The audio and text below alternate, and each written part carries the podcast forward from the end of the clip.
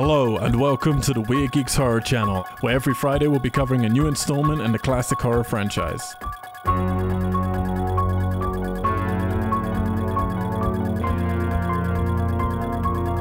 Go to WeirdGeeks.com to check out our other podcast series, social medias, Twitch streams, contact details, and news on our very own feature films, albums, and shorts that are currently in production for our publisher, Weird Tessellate. Weird Geeks is not affiliated with any of the rights holders of the films referenced, and no infringement is intended. Geeks! Geeks. Geeks! Hello and welcome back to the Weird Geeks Horror Show, where every single Friday we take you through another installment in the classic horror retrospective franchise. I'm your host, and joining me throughout all the Halloween films has been Allison Holland, Hi. Katie Watson, Fuck off, Wade. And Justin Macaroni Mariconda. I don't know when you turned Italian at some point, but it's definitely happened, I, I've always been and I love it. I fucking love it. well, it's because you call it, him guys. macaroni so often. Oh, that's true. He's now So a you call someone you call someone a pasta long enough, and they just They gradually learn. Italian. Yeah. That's how languages are learned. Yeah. If you ever need to learn Spanish, just keep talking about Just call him a taco. Oh, that's Caco. racist. What's a caco? Taco. Oh, I think Oh my said caco. god. I was like, what is a If caco? you were familiar enough with Mexican food, you would have known I said taco. I've never heard of a taco. We Clearly did it, you pronounced we it got taco. Through, we got. Welcome to the food You did. It's It's Cast. recorded. Everybody It's has heard it now. over. Fire me. I dare you. You're going to miss out on my pitch. My more than one page pitch. Oh, that's my Holy calendar. shit. Ignore Oh, my no. calendar. Allie's got She- pages, That was very full. Ali's December of is full, you guys. That's my November. Oh, I couldn't read the first part. I saw Ember. yes. December is still wide open. We did it, guys. 11 films, all the Halloween movies. Oh, finishing last week, of course, with the brand new one. And now we're doing a wrap up. So, for you, those of you who are new to us, and I know we do have some new listeners, maybe you're just tuning in for this one to wrap up. Hello, welcome. Head on over to weirdgeeks.com or Do type in Weird. Geeks on your little Blackberry device. Get to your podcast. Aw, Please subscribe, but please rate us. Uh, We do all this for free. No subscription fees, no Patreon fees, no banner ads, none of that stuff. We just, you know, are crazy people. So, help us out, subscribe, and Just so you know, I typed this in yesterday, and We Are Geeks does not bring up our podcast. Geeks brings up the podcast. It Weird brings Geeks it totally- up for me. I If you're on didn't get iTunes, it. But not in one Weird Geeks will word. bring you up. It's very finicky. No, no, no, not in one word. Oh, No. As a, don't do as- it in one word, you guys. no, no, no, no, no. Type it in as we are geeks. They're separate words. Space. Type Space. that in on iTunes. We'll turn straight up. Whip out those Palm Pilots and look it up. I don't know And why we're giving us- instructions to the people who have already found us and are listening to us. That's true. That's a very good point. Well, to be fair, people, no, but a lot of people might find us through different means, through like retweets or Uh, Facebook okay. things or. I sent out a lot of pigeons, so Mhm, waiting on that. mhm. I So, sent so a out lot of some people come to us. We find through like, particularly at the moment, because we're getting new people while we're on our little tour, and you know, they need to go head on over to iTunes to support us. Also, if you're new to us, our wrap up episodes, what we're going to do, you don't need to listen to our other ones. If you want to hear the in depth opinions in each film, then go back and listen to the hours and hours and hours of exhaustive bullshit that we talk about. That's where we'll get into the trivia and all of our opinions and go blow, blow, blow through the scenes. In the wrap up, so we're just going to talk through all the movies in the franchise very briefly, and then we're going to get into the world surrounding it, merchandise stuff, you know, expanded universe stuff, and then our lists of best kills, best masks, best blah blah blahs. And then finally, at the end, putting all the films in order before we close the book until next time, Until my sequel is- is made. until Ali's pitch is greenlit. we, we don't know what the fuck it is yet. To be fair, we've got a busy year. I think next year coming up, haven't we? There's a lot of a lot of films. So like, um, well, well, we got a lot. Of Chucky is about to rear his head again, so we're gonna have to delve back into that one. There's gonna be more Purge. There's gonna be more, uh, fucking loads of shit. Anyway, Halloween, Good eleven luck. movies. My franchises have not come back. Al You've has been been texting wisely. in our purge group, being like, "Oh, you guys are so funny, avoiding watching these episodes." And we're like, "I think it's you." And he's like, "Yeah, no, we're not going to do it. There's too many." There's ten episodes bullshit. Lee and I that are both like, "We'll to watch it." And you're like, "No, there's too many." no, don't don't There is do too it. many. so if you if you're a Pur- if you're one, if you're one of our Purge franchise fans, then a you're ridiculous, and B, don't hold your breath for the TV show episode that we promised. We said we would watch I all just want to let everybody know that it's Al's fault. If you are It a fan, it's- it's Al's fault. You can totally contact Send him me. an email at fuck you at wearegeeks.com. Say fuck you, I want another Purge podcast. You really can, and I'll just I'll just delete it. Halloween movies. Okay, so we started way back in 1978 with the first Halloween. It was ah. production budget of three hundred and twenty-five thousand dollars, which when inflated was about 1.2 million, I think, or something like that. It made 70 million worldwide. Did very very well for itself. I think it's safe to say we're all we don't need to talk about this one much. Do we? We're all pretty happy with this film. Yeah. Yeah. I am happy with this. Yeah, we're all.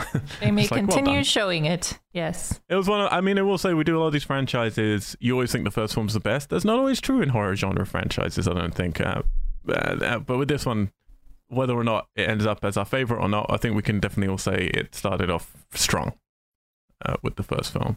Yep. Which Yeah. has not always been the case. Then in 1981, a few years later, we had Halloween 2, budgeted at $2.5 million.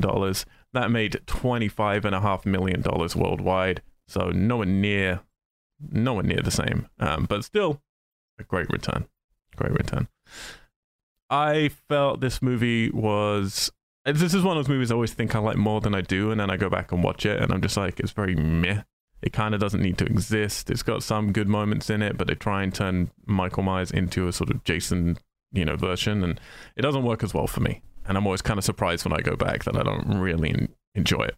And how many people love this movie? I I think it's just a like little crazy. Loomis in this one. He's just crazy in this one. Yeah. He's just crazy running Not as crazy as he shit. gets later on, but this No. is Yeah. like the manageable crazy, like the okay amount of crazy. you're like two years into your relationship, and you're like, uh, I I go, can- it's still I kind of charming. uh, how do you guys feel about Halloween 2? Who wants to go? Yeah, it was, it was fun. It was fun. And, you know, you get unhinged Loomis, you get a bunch of pretty stupid nurses. So, I just You like, know, he, like you hilarity literally get the intro of him going, "You don't know what death is," and he just turns around and runs off. And it's like I forgot about that. Halloween do. Just I remember being really up. excited at the start of it just because Mr. Sandman's playing at the beginning, which like got me really hyped and I thought it was a really good song to open on. And then it was a lot of downhill from there for me. I shot him six times. that was at the end of the first one. I guess we get do we get flashbacks to that? You get it again. Yeah. Yeah. yeah, I think he says it again in this one, actually. Does he say it six times? Because that'd be great. yeah, if you look in the mirror and say, I shot him six times, then Dr. This is Williams also will where you watch the dumb Jimmy guy like just eat shit in his own in someone else's blood and kill Yeah. himself. Really, Oh, yeah, that's ridiculous. that was so good. He sings a little. Was that? Is it Jimmy who sings the song? though? that ridiculous fucking song. No, it's the other guy. It's the like Uh, the one that ridiculous goes guy. for the hot sauna. yeah, the ridiculous guy. Bud. Is it Bud? Yeah, oh yeah, with the girlfriend who. yeah. Oh no, With the Is that stupid the first one? nurse. Yeah.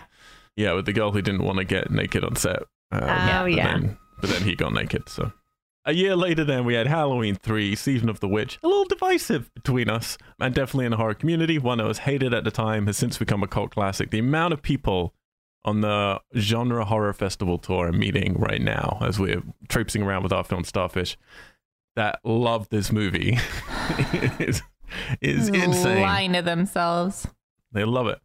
Budgeted the same as Halloween 2 at two and a half million was meant to be the beginning of a whole new sort of series of we're going to do different Halloween movies every year, not centered around Michael Myers.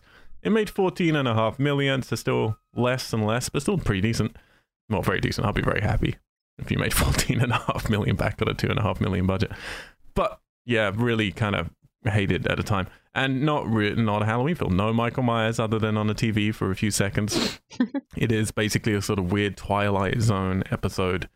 Now, yeah, I think Katie, you are the least happy about this. It makes me upset every time you compare this to Twilight Zone. But you you don't understand really what does. I'm saying. You understand what I'm saying. though. It's that it's that genre. I understand how incorrect you are. Yes. It's come on. It is that genre of film. Sure.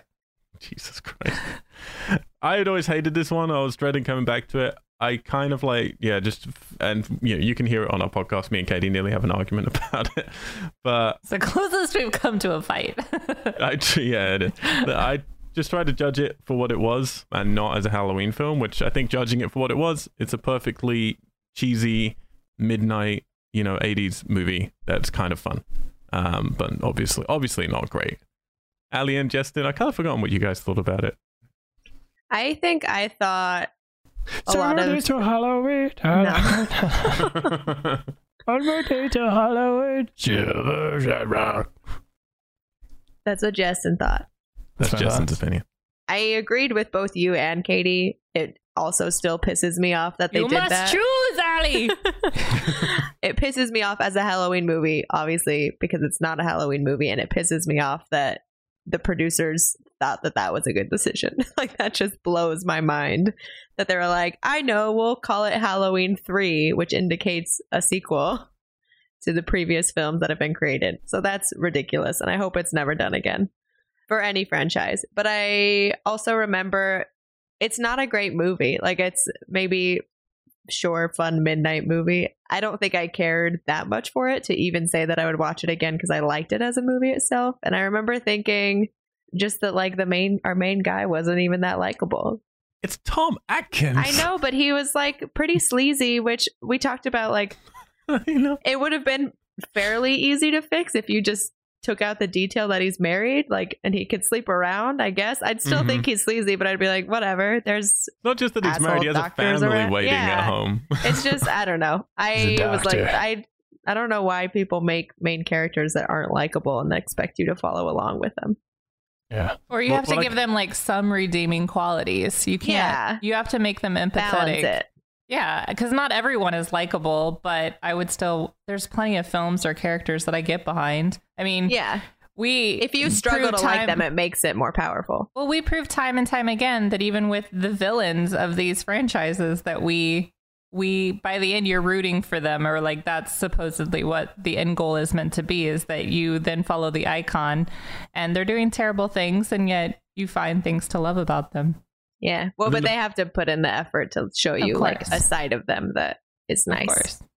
I think the problem with these films is that there's, you know, you can say something's a great film and then you can say something's a fun film. And great, I feel, is something that's a slightly more objective. Obviously, it's still subjective, but it's objective in terms of we can all tell when something is made with a certain amount of quality or when acting is good or whatever. You might not like it or not, but you can respect something.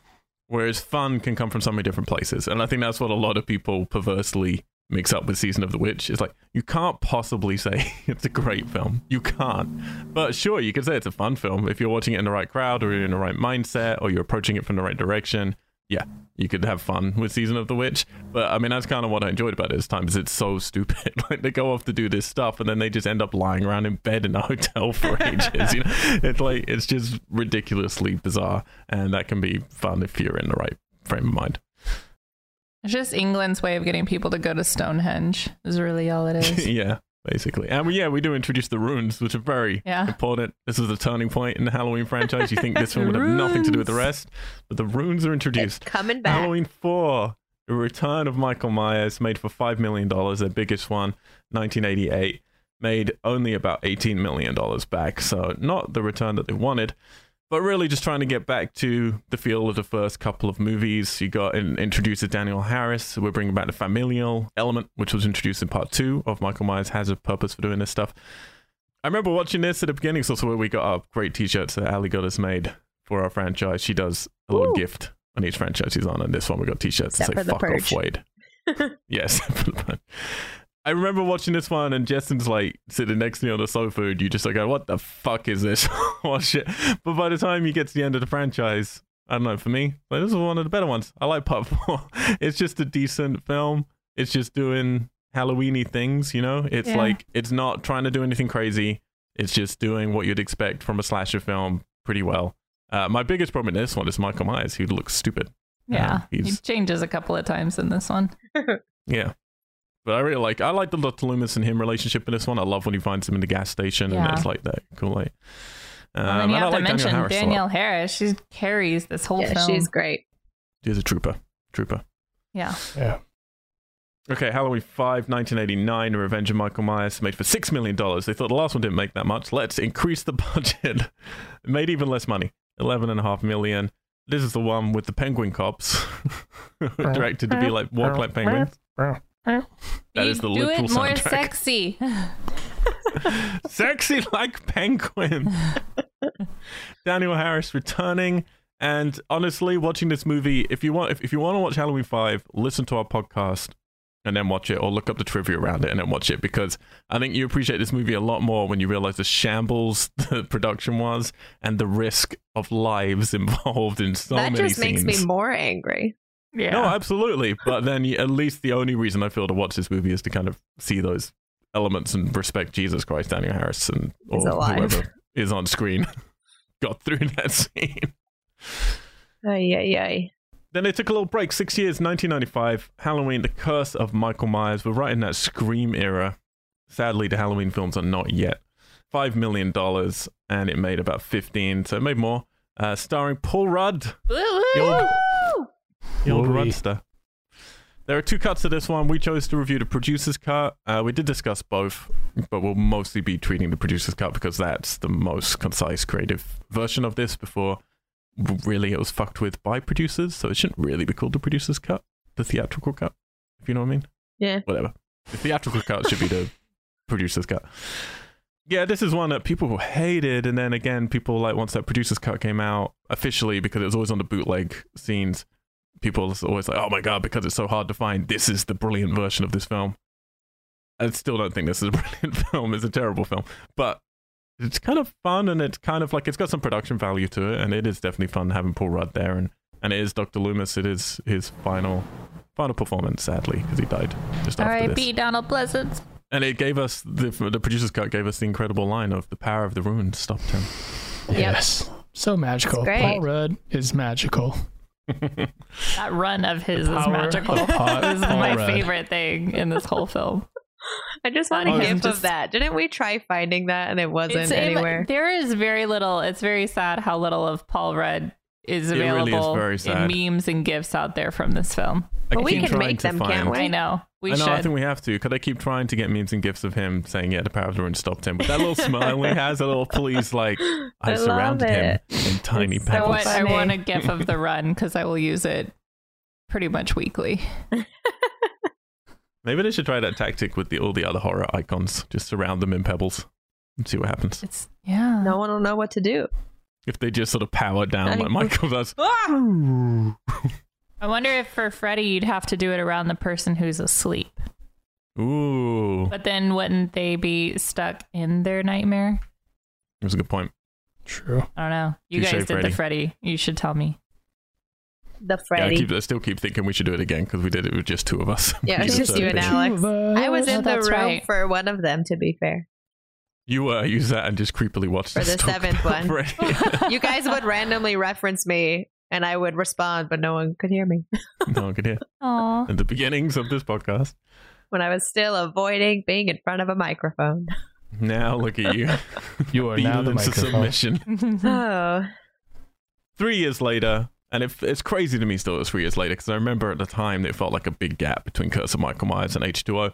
But no, three years later, a Halloween H2O 20 years later, which should be called H20, not H2O. H20. $17 million, by far their biggest budget yet. Made 55 million at the box office, the best return they'd had. Well, the best gross they'd had since the first film. Not sure about a return with the math. This was definitely going into the Scream world. We're getting some Kevin Williamson involvement. We're getting, um, what's his name? Fucking hell. How have I forgotten his name? The director of Friday the 13th Part 2 and 3 and Lake Placid did this one. He Steve also Miner? invented House. Steve Miner, thank you. Welcome. It was a minor person in the process. we got Jamie Lee Curtis returning, and this was meant to be it. This was meant to be her. All right, this is we're ignoring everything after part two. This is going to be a trilogy of Laurie Strode films, and this is the ending. And they had some production problems. Things changed around quite a bit, but Quite we bit. definitely get an ending. We definitely get an ending. Yeah. And we get some and I'm going to argue. I'm going to argue through this wrap out. Wrap up. The H2O is the only ending that we get in the Halloween series because every other film just kind of ends with a. "Ah." fell down a well. Yeah. Or with a he question mark again. of sorts. Or, yeah. Or you just watch a house burn knowing that there's no one in it. Which, interestingly, I was just talking to a friend of mine called Joe, who was saying he doesn't like the ending of H2O because it's bullshit, because you know they're going to make more. Which for me is not a reason not to have an ending. No, but for me, like, there's not a reason not to make an ending. It's like, Yeah. it's the if you're doing a horror franchise, so if they make money, they're going to keep doing them. But I would prefer endings to make a good film, and then the next film has to worry about what the fuck is going to do to get out of there. Or just Yeah. stop Always making just them being- and stick to your guns. Sure, sure, sure. But I mean, I'm not going to judge H2O because it has a finality to it that eight, number eight then decided to happen and they couldn't get out of very well. Yeah, You know, It- I mean that's what I H2O's think. fault. I had said this in the podcast that if I had seen it when it came out, I would have been extremely satisfied. But because I watched it knowing there were more coming, I was just pissed. Especially when I learned that it was called Resurrection, and then But again, watched but it. that is watched and that is the thing with the weird myriad of of Halloween films is that yeah, there are so many trees here. like you can just watch one, two, and H2O. You can just watch number one and the new one, 11. sort of. uh, sort of. You Can watch, nine and ten. Yeah. You can watch, yeah, if you want to, you can include Resurrection after H2O, but you might be pissed. Like, there's so Yeah. many Don't different ways end to on watch this. Resurrection, please. Uh-uh. 2002, Halloween Resurrection, Speaking 15 of. million, dollars, made $38 million worldwide. Finished out, again, the Laurie Strode story with a pretty terrible opening, but sadly, that terrible opening is probably the best bit of the film. Because then we get into some ill advised and very late in the day webcam stuff, which doesn't work at all. We have Busta Rhymes karate chopping Michael Myers and pulling kung fu moves on him. Lee. You get to watch Tyra Banks actually eat food, though, which is pretty much the only real pretty reason to watch this film. Well, and she dies off screen, so Yeah. you don't even get to see so Tyra Banks many getting killed. off-screen kills. And you have a collection of like subpar '90s actors who didn't Oh my make it, like guy, the guy from American Pie, and just all these people who just like this is a fucking terrible movie. What- what- Sean makes it. Patrick Thomas, though, pretty great. It's true, and a terrible ending, which just goes Oh, on for yeah. ages. We're in a code of him being wheeled off to a hospital, and then ages and ages of waiting of what's going to happen when he's left alone with this nurse. Oh, he's going to open his eyes. Great. Dun, dun, dun. Oh, that movie. And then they took a little break because, like, well, what are we going to do? So, five years later, they came out with Halloween, Rob Zombie's Halloween, the reboot, $15 million as well, made $77.5 million. Great return. Yeah, this is one I, I think this is the most difficult one to kind of interpret because every now and then, like, when I was doing research for a list, I kept seeing scenes from this film. I was like, oh, this film's fucking great Yeah. like seeing the kills out of context, seeing these moments, like it looks great, it's shot great. I like the stuff they do with kid Michael Myers. yeah. What I don't like is his writing. The opening is terrible. Like people, The he doesn't opening is understand awful. doesn't understand what characters should be in a Halloween film. Um, He's an No. atrocity at a He writer. doesn't understand the dynamic of of a Yeah. relationship. So him trying to write that for several couples is it's a horrific thing to watch in and of itself. and it's a film just split in two very awkwardly. Like you can tell he wanted to do the kid stuff, and the studio wanted him to just remake the original film. So while at the time when I first saw it, I think I was most angry about the kid stuff because it doesn't interest me. It's definitely the best bit of the movie, and then you just get into a sort of pseudo remake of the original, which is just like, all right, great, now we're just rushing through this so we can get to an end. Um, and it looks stylish, but that's about it. I like the Ali- songs he chooses, but that's also pretty much it. I like that he because we see we hear Mr. Sandman again in H2O, and then I like the way he uses it in his. And Mhm. obviously, we all know Katie and I love Captain Clegg, the fictional band in his Obviously. Halloween 2. So I like his music choices, but I'm not crazy about his character development or his writing. I just hate the men he writes or the women. I hate both of them. I hate both. so yes, the people suck.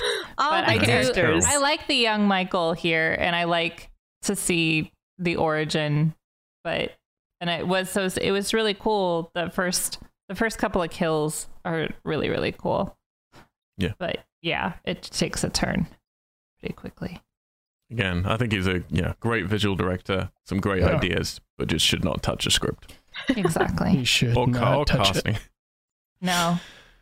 Your He wife is that not up allowed. two years later with H2 or Halloween 2, $15 million as well, which is gobsmacking to me because when you look at this, again, looking at clips out of context, it looks so much cheaper than the first one. $38 million return. And this is the, a surreal film. It's like going into an alternate dimension and seeing a Halloween movie. Michael Myers, his mask gradually deteriorates. He's just a bearded hobo walking around. By the end of the movie, his face is just way out and he is just a bearded hobo. You get Dr. Loomis now being a complete asshole on a press tour. You've got, yeah, like the characters of just like the Laurie Strode has turned into this fucking just annoying Goth. sort of goth vegan thing. I don't even know what she is. We should say Daniel Harris is in both of these movies as well. It's uh, I don't know. When I first saw this, I was like, uh, you don't even know what to make of it. And then there's a director's cut, and I know there's a huge divide in the horror community because people are either like that is the worst thing of all time is his director's cut, or they're like, no, this is one of the best Halloween films from his director's cut. And uh, I don't think either are true, but he, yeah, the director's cut is the one that we chose to really uh, delve into because that's his vision of the film, and that's I think how it should be judged. Very weird movie, and Strange. not very good. Great party. Great party. Yeah, great party. I mean, I, I kind of like the opening bit in the hospital where you think, oh, we're actually just going to get Halloween 2 in a hospital, but shot better. Remember when she's hiding that little. The, The, like telephone shack Oh, outside. right. Mhm. Yeah. And then he's just like destroying the walls around her Yeah. and stuff. And then she wakes Yeah. up in a worse reality that is her Yeah, and then bedroom. Sh- lots of Sheri Moon, lots of white horses. Oh God. Just having to be Ugh. around Moon. Oh, that's a horror movie in itself. I cannot stand Sheri Moon. And then a nine year break until last week's Halloween 2018, which again, forget all the other films. It's meant to be just Halloween 1 and then this Halloween 2018. I've seen a trend with Jamie Lee. She's like, um, the other ones Forget my happen. previous work. Yeah. This is now the next thing. I was listening to her interview with her yesterday on uh, IGN UK podcast where Gav Murphy is interviewing her. And Oh, God bless him, want he's really listen to that one. he's really awkward about it because he he walks into the interview and he forgets he's wearing short sleeves and he completely forgets on his arms he has like three cats which are, are tattooed and each one has a mask from a different horror icon like a Jason mask, a Freddy mask, and a Michael Myers mask on each cat. It's pretty cool. And she immediately points it out as he walks in and then he gets all awkward and he's thrown by what a geek he looks like. And he, yeah, one of the questions he does ask her is like to do with H2O and Resurrection. And she's like, "Forget- well, forget it. There is no other films. It's just Halloween. And then this. Halloween and she's not even saying it funnily. She's being like completely unironic. It's like, well, you can ask people to forget it, but they exist. And you were And this adamant there. when H2O And came you're out. in them. Yeah. And the problem with that is that Halloween, and you can listen to on last week's podcast, but Halloween and then this Halloween, they don't even actually work together. Like there is missing data between the two of correlating events. Right. So it's not even like the first one finishes and this one continues. It's like, no, stuff happened that we didn't get to see, which they don't even really talk about or cover.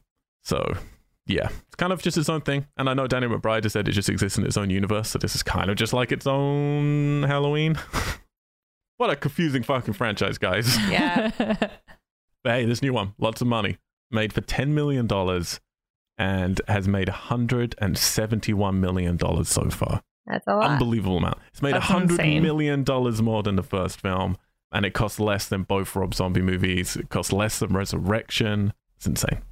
So it's Um, already so- made more than the first one did. Just 100 however million long. more. okay. I mean, not adjusted for inflation, but I still think that that would cover it. Yeah. Um, or roundabouts. Crazy. Absolutely incredible. So, a huge success. Great success. So in two Great years, it's going to be every film that's coming out is a classic cult horror movie Yep. remake. We're going to get all those slashes back, and I am happy about the new one success, at least for that. Because, god damn it, I need a new Friday 13th movie very Yeah. badly. Starring Busta Rhymes. Fuck off. Ugh. Fuck off. Ah, LeBron Sean James. Wayne, that motherfucker. I don't think, like, none of the rap artists from the 90s ever died in these horror movies, so they should just do a movie where they bring in, like, LL Cool J from H2O, Busta Rhymes from Halloween Resurrection. like, just bring them all back. It's like they're all, you know, recording an album together, and then Michael Myers turns up to fuck them up. Be awesome. That would be really great. So what else has happened then in the Halloween universe? There were novels. None of us have read any of these novels because why would we? Really? We have Uh, lives. 1979 was the first one by Curtis Richards as a novelization. They also novelized parts two, three, and four. And actually novelization of the new film has just come out by John Passarella. Um, so if you want to read what you could see, there you go. And in this, this is the only interesting thing I found with the novels. In 1997, Berkley Books published three young adult novels based around Halloween, written by Kelly O'Rourke. These are three YA novels. So listen to this pitch for each novel. Okay, there's just like a sentence because some of these I think genuinely sound like a lot more fun than most of the sequels that we've had to watch. So it was released in 1907, titled The Scream Factory. Follows a group of friends who set up a haunted house attraction in the basement of Haddonfield City Hall, only to be stalked and killed by Michael Myers while they, while they are there.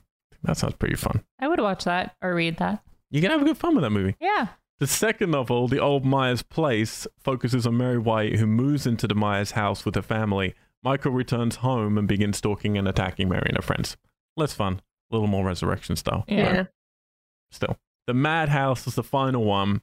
It features a young girl, Christine Ray, who joins a documentary film crew, crew that travels to haunted locations, and they are currently headed to Smith's Grove Sanitarium, where they are confronted by Michael. Mm. Confronted by him. He's like, "Hello." Hello. I have have some pass. issues with your morals. Let's talk. That to me sounds like what Resurrection should have been, because again, going to his house, not getting out of it, is so stupid. Going to Smith's Yeah. Grove in a found footage movie, that could be like Grave Encounters. It could be like spooky, spooky. Spooky. Spooky, spooky. You could bring in like supernatural stuff as well as Michael Myers. You could play with that a little bit. You know, Mm. Katie's not convinced. I don't know. I don't see it. I don't like. I'm like not that saying it'd be side of great. I'm not these seeing it in my head. Not saying it'd be I like great. the I'm just idea. saying I think it's a better pitch than a lot of the movies that we watched. That's all I'm saying.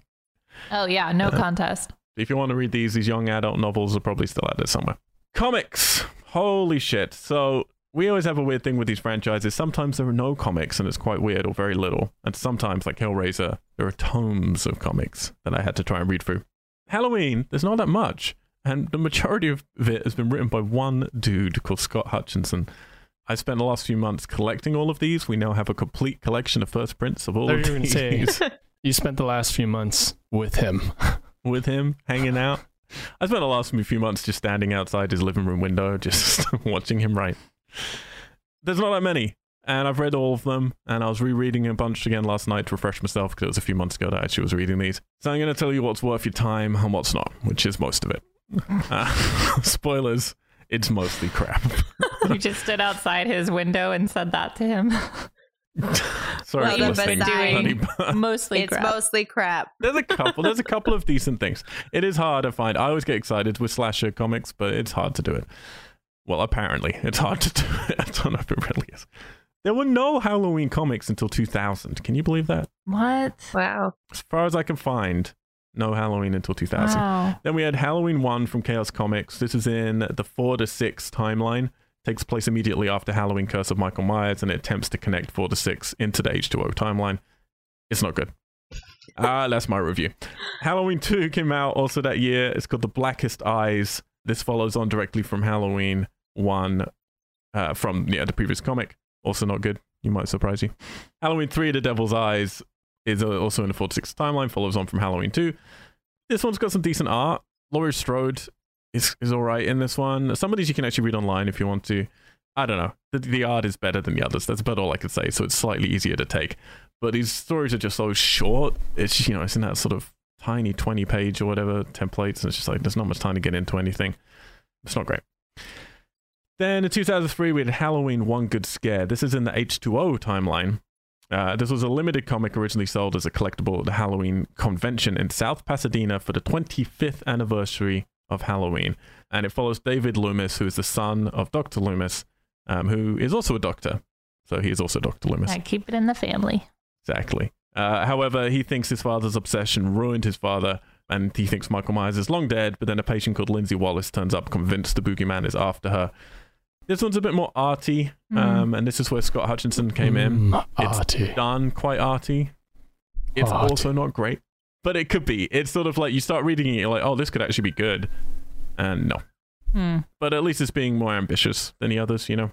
There's Halloween Autopsis, which is a tiny, tiny, tiny little thing from Paranormal Activity. Uh, sorry, Paranormal Pictures. This came free with limited copies of the Halloween 25 Years of Terror documentary DVD. This is terrible. It looks like fan art. It's very, very bad. Then we get into Halloween 30 Years of Terror, Devil's Due Publishing the H Story Timeline. This is a double sized issue of five short stories, all written by Scott Hutchinson, featuring Laurie Strode, Dr. Loomis, and Michael Myers. There are two actually pretty good ones in this. Again, they're incredibly short. You're talking about five pages each for these short ones. But there's two actually ones that are alright. There's a wordless one that's just a kill, but it's done pretty effectively. And better yet is one from the perspective of Laurie as a kid growing up, leading into the beginning of Resurrection. And that was actually kind of good. I like that. I think that might be the best thing Scott Hutchinson has done for Halloween comics. Nice. If you want something media, you've only got one option, and that's Halloween Night Dance. That came out in 2008 as well, also in H2O Timeline. This is a mini series that became a graphic novel, takes place between H2O and Halloween Resurrection. It has art by Tim Seeley, who was one of the creators of Hack Slash. Seely Dan. This is also the first time you're going to get full nudity in a Halloween comic, if that's what you're looking for. Male or female? Mm, Uh, female. Of course. Men butts, no men penis. Boobs are more fun to draw. it's decent actually. Just because it's longer, it is okay, but it's not. His writing isn't that great. Justin, stop it. um, it's just he's still writing like he's writing little tiny shorts. He pr- brings in all these characters and then tries to make them collide in a sort of Magnolia event of all these lives overlapping. It's just he's not great at writing, and he writes everything like he's sort of 15 or 17 like love stories are clearly from his own marriage and it's all doting and just saccharine and just it's just i don't know. It's opposite of Rob Zombie's relationship. yeah oh You- no it is yeah. If you want the opposite of rob zombie's take on halloween read scott hutchinson's night dance but it's all right. Like it, you know i read it. So i could get through it at first I, I was looking forward to that one because like this is a meaty story this is what i want i want like a movie and a comic book but after reading his other stuff, I was like, oh, I don't know if I want to read this. I could get through. And then the last ones are just a series from 2008 to 2009 called The First Death of Laurie Strode, again in the H2O timeline. This is a three issue limited series following immediately on from Halloween 2, but the third issue was never released. However, there's still rumors of it coming out, even though it's been 10 years, because there are images around, it exists, it's just never been released. No one really seems to know why. Sure. Uh, maybe someone listening does. If so, please email us, mail at weirdgeeks.com, because I couldn't find any reason. I've read the first two issues. The art's pretty interesting. It's different. It's kind of cool. It's nice having a story just around Laurie. But this series needs to be like 10 episodes long. Like the, the first comic is basically just summarizing part two almost, you know, getting you back into the swing of things. So I don't know how three issues would have done it. And then they even announced the successor to that, Halloween, The Mark of Thorn. And then that never came out either. Oh, jeez. So there's been nothing in like 10 years again. So it was a weird little bracket there for about nine years where there was quite a lot of Halloween comics and now nothing. I would suggest maybe Night Dance and I would suggest The 30 Years of Terror, which is just small little vignettes, but there's a couple of okay ones in there. That's about it. Video games. Yeah. Justin, we Yep. like to play those things. I would like to play those. There have been only three Yep. uh, Michael Myers appearances, really, in video games. There's been one way back in the day, 1983, on the Atari 2, 26. Uh, did you call it 2600 or 2600? I don't even know how you say it. Yeah, Oh, yeah 2600. Sorry, 2600. This game looks hilarious. Thank you. Like all the games no, it in is there. 2600. That's what I called it. No, I call it 26. Oh! Yeah. Ooh. There's a little blippy bloopy game, much like the original Friday 13th and the original Nightmare on Elm Street. Does And Justin the do the sound effects unreleased for that? Hellraiser. Boop, beep, boop, beep, boop. It literally is like that. That's hilarious. You're just running around. The screen seems like separated in two, which I didn't really understand. Yeah. And you're trying to save kids from Michael Myers as a babysitter. That's about it. That'd be I'd save all fun. those kids. It would be, but not. You just keep putting them in paid. closets. My babies. Yeah, not No, on an babies. Atari Do 2600. as I say. And then you just see them like Um, run out of a house. No, and then Michael like Myers didn't appear in a video game again since 1983 until 2014. And Wow. where did he turn up? Call of Duty. uh, Ghost. Ghost, yeah, Call Ghost. of Duty Ghost. That was the one with Kevin Spacey, wasn't it? Ghost, I think. Oh, Oh, I good. don't even know. I think so. It was just bad. For Kevin Fucking Spacey made bad weird. decisions. I remember when this happened because I really did not like Ghost at all. And then they suddenly announced in the multiplayer, the online multiplayer, Michael Myers was going to turn up. I was like, what? What is Yeah. happening? Does not make any sense, but it looks awesome, and I would just play that game for that mode. yeah, I played a bit. I went in there, but it, so you're essentially. It's very weird. Like, go online and check out videos of it. It's very funny because Yeah. you're just playing normal Call of Duty with Marines running around everywhere, just Yeah. army guys. And you're just you get a speed boost, your melee attacks are stronger, and you can take more damage. That's pretty much what it is. That's pretty much it. And you have a get yeah, the theme skin. tune's playing, and you just have your butcher's knife, and you're just running around with all these guys with like guns and grenades trying to shoot it's you, not and you're even just like going. a butcher's knife. You have like a little uh, hatchet, like a Oh, is it like a little hatchet? yeah. It'd be so great if every time someone knocked you down, you just see like an aerial view. uh, Like you, all you're doing is like looking up at the sky, and then all of a sudden you're just like, whoosh, you just bend You forward, straight back up you look up. You have to stand up again. I mean, yeah, it was fun. I remember playing this a bit at a time. I had no idea if anyone's still playing Ghost online, but you can, I'm sure you can get Ghost dirt cheap now. If you, if you want to be Michael Myers and run around and kill army people, go for it. If they, imagine if they remade this film, we'd be like combining the Predator and Halloween. Very strange. Yeah. And then he appeared again two years later in a little film that me and Justin like to piss on called Dead by Daylight, which was the Friday the 13th competitor. And anyone who says it's better than Friday the 13th video game, It's just wrong. uh, yeah, you're wrong. Oh, You're oh yeah, wrong. hundred percent. It's well, I, I noticed that people that like it just, you know, aren't well diversed in horror franchises and don't really like to use critical thinking to solve problems in video games and just want easy. It's like, there's should, so should I play you can do in Battlefield. 5 or should I play Call of Duty Space Dogs? No, They're going to get to that. Don't worry. Yeah, I keep. I went back to Dead by Daylight a couple of months ago because they have all these characters in it. I think Freddy's in there. I think Yeah. Leatherface is in there. And I was like, oh well, that's. I mean, they got some pedigree now. Before it was just sort of make believe characters. But it's just the. Oh, I just don't like how that game works at all. Like I prefer Michael Myers in the in the Ghost in, in Call of Duty than Yeah. Dead by I think when Friday the 13th, the new one comes out, it'll definitely help the video game because there's like weird stuff going on with it. I think only recently now they got dedicated servers for Friday the 13th. yeah. Yeah, Yeah. so I'm sh- sorry to think. I know. I keep going back to that, and they've they've expanded on that really well. Like it's Yeah. still clunky, and it's still you know a little broken, but there's at least a lot of different things you can do in that game. You can play it a lot of different ways. Dead by Daylight is just like there's one thing you do, and that's it, Yeah. Like, and the, it really gets boring. like each quickly. game is completely different and it's always just really hard to live in Friday the 13th, which it falls to how the movies are, which you can't really kill them, but you can always escape and it's kind of, it's pretty fun. Unless you get crazy lag. Because when that Friday Thirteenth game was being made originally, it was these people who did not hold the license, and what they were doing was they were going to make like four seasons of games based around classic horror series. So they were basically going to thieve from Friday Thirteenth, thieve from Nightmare on Elm Street, thieve from uh, Halloween, and then they got bought up in that first season because it was looking pretty good, and they got given the official license of Jason to do this game with, and it's made a lot of money. So I'm really surprised the other people haven't jumped on board and gone, "You should do us a Halloween game. You should do us a yeah Freddy game, and Texas Chainsaw game." Because I would love to see that group make some other horror themed. Yeah, because all they need to do is just change out the map. You could still have the same characters You could totally do that. and yeah. change the villain, uh, and you would just be like, "Oh, Texas Chainsaw." Well, the next map takes place in a swampy marshland, and you still have like, Mhm. but, but a different objective. It's like, oh, you need to find Yeah. whatever. Then you're in an autumnal, you know, Haddonfield. Like Yeah. yeah, it'd be pretty easy to swap it around. Texas Chainsaw would be really scary in that because you could just hear his chainsaw like off in Yeah. the distance. Yeah, and that it would would be get terrifying. closer and closer. Yeah. Ah! Freak It's out. like rev, rev the chainsaw, and just like, you're like, oh, or you would just hammer people to death.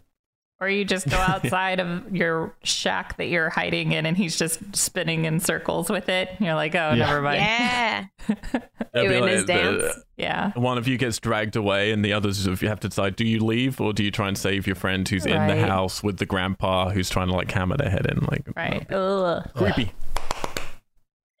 and then there'll be and then there'll be like a weird QTE section where you a girl spread legged with the chainsaw between your legs, opening cans of coke. in a Yeah, it, bathtub. could, it could be like you start in the house and you have to escape out of the house, and then you got to find like the car keys and stuff in order Yeah. to drive away. Climb a fake mountain.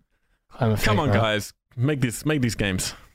Right? Easy, I mean, even look at like what Resident Evil does and PT and all those other ones, and it's like those are terrifying because you're in a confined space, not able to get out, and you're just Yeah. like surrounded by different malevolent characters Mm-hmm. who all have their own way of wanting to tear you apart. Don't tear me Be apart, great. Lisa. Yeah, Hellraiser would be harder. Yeah. But it'd be a lot So- of pleasure. just three video games that you can play if you're into that stuff. Fan films. Now, we've gone back and forth on the wrap ups and when we cover them, when we don't, and it tends to be how many are there out there and how much we really have to talk about. I think we're going to do at some point a horror show fan film podcast, like just one episode that covers previous franchises, and we're going to talk over just some of the fan films because holy shit, there are dozens and dozens of Halloween fan films, and some of these are 45 minutes long, some are an hour plus long. I checked out a bunch of them. They all look terrible, of course. Well, yeah, we did sure this for the purge, and they were awful. Yeah, but the purge at least like there's so not promising. too many. We also watched these for Hellraiser. Well, we watched like three major ones. Exactly, but they're just too many for Halloween, and they're too long. So uh, you know, we might come back to this at some point and do a fan film special where we look at some of these because I do think it's interesting to look at, and there are some gems out there that should be highlighted. As someone who's made a, a terrible fan film myself, I feel they need a shout out. I like you your enjoy one. fan film. However, I should mention though, like at the names of these, you have Friday the thirty first. Michael versus Jason is one of them. oh my god. Oh, I would watch that one. Hell yeah. There's one just called Halloween H30 So 30 years later, and then Halloween H35. uh, I'm, I'm more into like Halloween 724316. yeah, exactly. it's just like someone's avatar name was already taken. So we're suggesting Halloween H3508. Exclamation point. Squiggly line. Yeah, lots and lots of fan films. Enjoy yourself if that's what if that's what you're into. Let's get into our list, guys. Let's do it. I'm eager. Uh, let's start, shall we, with best kills Oh, yeah. because that's you know the hallmark of a good slash film. You're gonna have some good kills. Some of these, what was the series we did recently that was tough because all the kills are pretty much the same. Forgotten what that was. The purge, everybody was just being shot. Yeah, the purge is pretty tough. Halloween movies again, like this has been the, one of the hardest franchises to judge. And I'll tell you what, when I put these films in order, the longest I've had to spend trying to figure out an order for any franchise that Me we've too. covered so far. It was complicated. There's a lot, lot to figure out. Who wants to start? I've got a few kills that are like with a definite favorite. Yeah. I like Who wants, two. who wants to go first? I can go first. So my kills, right? Like favorite kills. Don't kills. make it awkward, guys. I liked. Uh, I can't remember his name. Glasses dude. Kitchen. He just like From the Oh, first right. one, Oh, from the first one. yeah. Bob. Bob. Yeah. Bob's death. Bob. So he just like you know got some sexy on, and then he was like, "Fine, I'll go get the beers." Went downstairs, then gets shanked, and then pinned up like a beautiful painting. and then That- admired for ages. That one was good. And then, of course, following after, what's her name that he was with? Like that's a awesome death because he Michael Myers comes back with the little sheet over his head, Oh yeah. and then she's just like, "Oh my gosh, whatever. I'm gonna call Laurie." And she goes to call, and then gets strangled on the phone, and then it like reveals that it's him, and you get like a nice close up of his mask, and what's her name like hears it. I'm like, that's awesome because it's like terrifying for Laurie. Yeah, I've true. actually got that one down as one of probably my favorite one from the first film. When I went back to those kills, I was like, that one actually it's weird because I kind of overlooked it at the time, but going back to it, it is kind of creepy. Like she thinks it's her boyfriend. Like his his sheet gets pulled off as she's dying, and he's just Yeah. strangling her Yeah, slowly. it's so cool. It just like kind of his shifts to the breathing's side. heavy. Yeah. Yeah, Laurie like hears the breathing. You get an obligatory boob shot. It's got everything a slasher film needs pretty much in one scene, Yeah. essentially. And It's of like course, it's- yeah. just the like the throat slit ones. Those ones are good. And then the weird thumb in the forehead. Ugh, I hate Weird those. thumbing. The Because- pickup shot. And it's just like, uh, how do we kill this? These people in the ambulance or wherever they are. Thumb in the head. Thumb of death. Thumb of death. Yeah. Allie, what about you? I have four. Two are kills and two are kills we don't see, but they are deaths that we see later.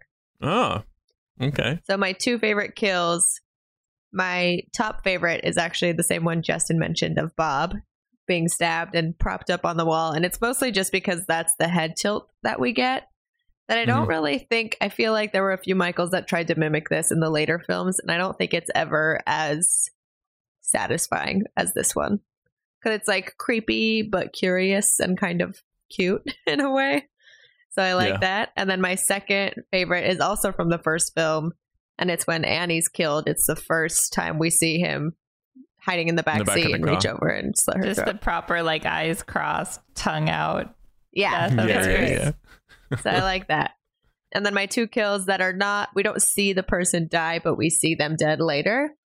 My favorite of those is actually in 2018. Uh, the guy whose neck is and chin are like broken and split apart outside of the bus. And Yeah. we're just like Oh, on him yeah. for like maybe one and a half seconds, and it's really cool. And then the one I like right after that is Joseph Gordon Levitt with the ice skate in the face. Sounds pretty Yeah. good. Yeah, I have to agree. For like ones that you don't see it happen, uh, the ice skate one I love. Yeah. Yeah. and I love it. There's a lot of that in Halloween 2018. There's a lot of cool kills. Where it's like, oh, we don't That actually you see just it see it happen, later. Yeah. Yeah. which is weird. The that flashlight in the head. Shy about.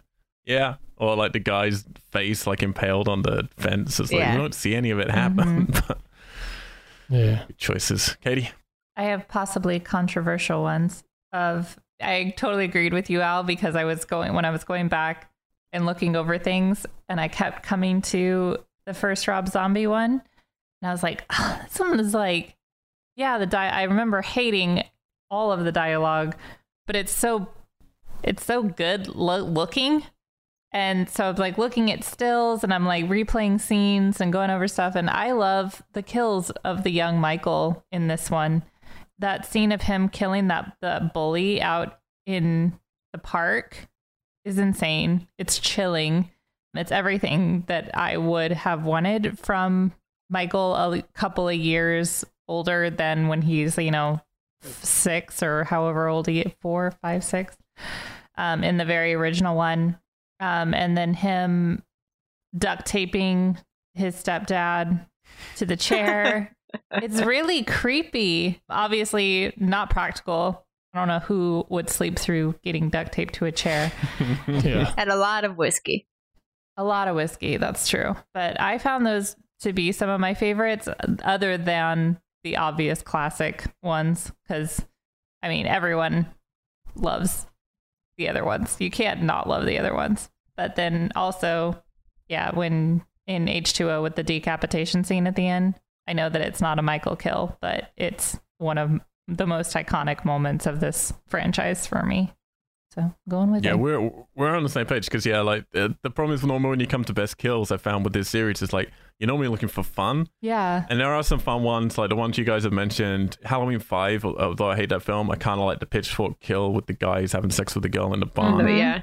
H2O's got a bunch of kind of fun ones that aren't quite as good as they could have been, but like the girl hanging with a light bulb through her, which is Sarah, and her actual death is so prolonged going up and down that chute. Yeah. Yeah. And then her leg like getting ripped off was like it's pretty cool. But yeah, the ones that really stick with me are yeah, the kid killing the kid in Halloween, Rob Zombie's Halloween, that Katie just said, but not because it's fun. No. because it's actually chilling. And then yeah, hundred percent. It's like this is the first time I think my favorite kill in an entire franchise is of the villain, and that never happens in the franchise. Like the deaths of the villains are always pretty boring, but H two O has the most satisfying kill in the entire series for me, and it looks fucking great, and the music is great with it, and to have the end of the movie like that with her panning is like hundred percent my favorite kill. Even Yeah. though yeah, like you say, it's not Michael Myers doing the killing, but Well, and even in the second one, like they everyone handles Laurie and Michael so theatrically and with you know due course because they deserve it. Um, and even in the second one with you know the falling Laurie Strode and she kisses him and as she's fall or you know I'll see you in hell and then falls in Resurrection, yeah, right. She's It's- fallen off of roofs twice. Yeah. yeah, you like that one? Yeah. I mean, why would you not love that? Yeah, yeah. I mean, it's again, I hate it because it exists, but it's it's it's an okay moment in the context Right. of that film. Yeah. All right, best masks. Like he's had different masks constantly. I think safely none of us are going to say the H2O masks. Dude, People so should good. go online. Oh, and check. pink which one? There's one. three of them. There's like three of them. You got yeah, they got the The CGI, one. CGI They got mask. the sort of they got the sort of mime mask. They've got so all kinds of shit going on in H2O, which really breaks my heart. I wish he just had a good mask in that film. I'm going to start off with this one. I got two favorites by Halloween a four? country Just mile. it was, yeah, the new Halloween, Halloween 2018. I think his mask is fantastic. It's just like the first one. However, looking worn, looking a bit beaten, some good textures on there. Absolutely love that mask, and I think he looks great throughout uh, the new Halloween. And then actually H2, Halloween 2, the beginning part. Now the mask deteriorates too much and eventually just becomes beard. But at the beginning of the movie, it is it's like Chucky. Like it's so fucked up, it's so patched together. It's just this nightmarish sort of heavy metal version of his mask, and I love it so much. He looks great. His eyes always black. Rob Zombie really knows how to shoot him when he's in that mode, uh, which is a, makes it even more heartbreaking that he doesn't do it for the rest of the movie. Um, but yeah, those are my two fav- favorite masks. Allie. I also have two favorites. The first one being Halloween 2018. I agree. I think it looks super, super cool. I like that they went with a decomposed look without, obviously, the way that the actual mask decomposed is not wearable, but I like the look of this one. And then the other one is actually my the first film. So the William Shatner painted white. I remember seeing being upset when I saw the mask in Halloween 2 in the 1981 version because I guess obviously they got in trouble for using that mask. So I remember being bummed about that because I thought that was a cool look. Katie Watson. Yeah, I feel we're all kind of moving in the same vein where we appreciate the original, but we like the grittier versions better, obviously, than eyeliner one and like no hmm. face. Which, yeah. But I liked Halloween 2 as well. I liked it. I liked when he pulls it from the floorboard. I don't like it. Yeah, and you talking about which? The Rob Zombie's the Halloween Rob 2 or Zombie Halloween Halloween 2. Okay, Name your movie different things, people. I know, it's very confusing. Yes, I like it when he pulls it from the floorboard, but I definitely agree that when it becomes more face than mask, it's not the great. floorboard would be that'd be the first reboot, wouldn't it? That'd be yeah, Rob Zombie's Halloween one. I have it written The down as two. one. Rob Zombies Halloween. The second one is where it's like ripped up. Yeah, because he had already got it in the second one. It- Maybe the I'm second thinking one the is where first one he's then. like the bearded weird dude in the whatever, and The then hoodie. Right. And it becomes basically a half mask. And then he's Mhm. mostly without a mask.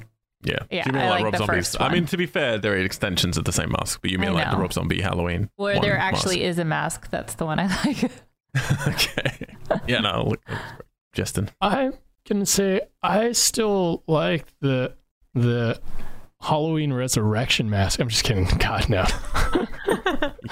I like the first mask, John Comp- John Carpenter's Halloween, just because it's like the first mask I got you get to see because it is the first one, and I don't know it's just perfect. It was you know what they're all based off of, and the hair is everything's like messed with. You know they painted it so they wouldn't get in trouble, and the hair just it's like I don't know, just looks disheveled but not too stylized. Um, and then of course I like the 2018 one because it's the closest uh, recreation of the first one, but aged and damaged a bit. So that's that's fine. And then of course you know you got Halloween four, five, Re- Resurrection. There were some terrible ones. There are some ones we just like. How do you let that on? yeah, we should have Yeah. chosen the worst masks. Yeah, I guess so. I guess yeah. so. Well, I think we'd all Um, probably agree. We could probably just one. choose the film with the worst masks, which was also Yeah. the film with the most masks.